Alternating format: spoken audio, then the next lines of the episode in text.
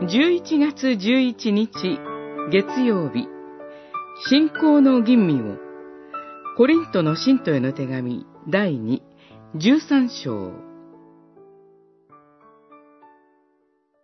キリストは弱さのゆえに十字架につけられましたが、神の力によって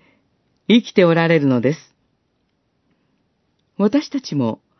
キリストに結ばれたものとして弱いものですが、しかし、あなた方に対しては、神の力によって、キリストと共に生きています。十三章四節カルバンは、地上の信者の歩みを、悔い改めの連続だと言い表しました。クリスチャンは、自分の力や知恵で救いを得ることも、持続させることもできません。ただ、イエス・キリストを信じることによってのみ救われるからです。パウロは、この手紙の最後で、コリント教会の信者、一人一人に対し、再度、命名の信仰を吟味するように促しています。私たちは、キリストの十字架の贖いによって罪を許され、キリストの復活によって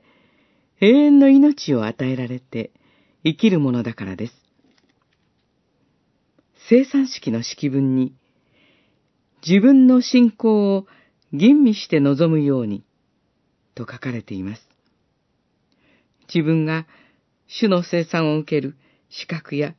値打ちがあるのかを確認し、大丈夫だと自己診断するのではありません。そうではなく、もともとそのような資格などない。むしろ、そのような私だからこそ、主は憐れんで尊い救いに招き入れてくださったことを思い起こし、感謝するために他なりません。いや、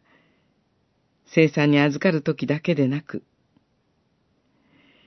信仰の生涯を続ける間、絶えず吟味すべきことでもあるのです。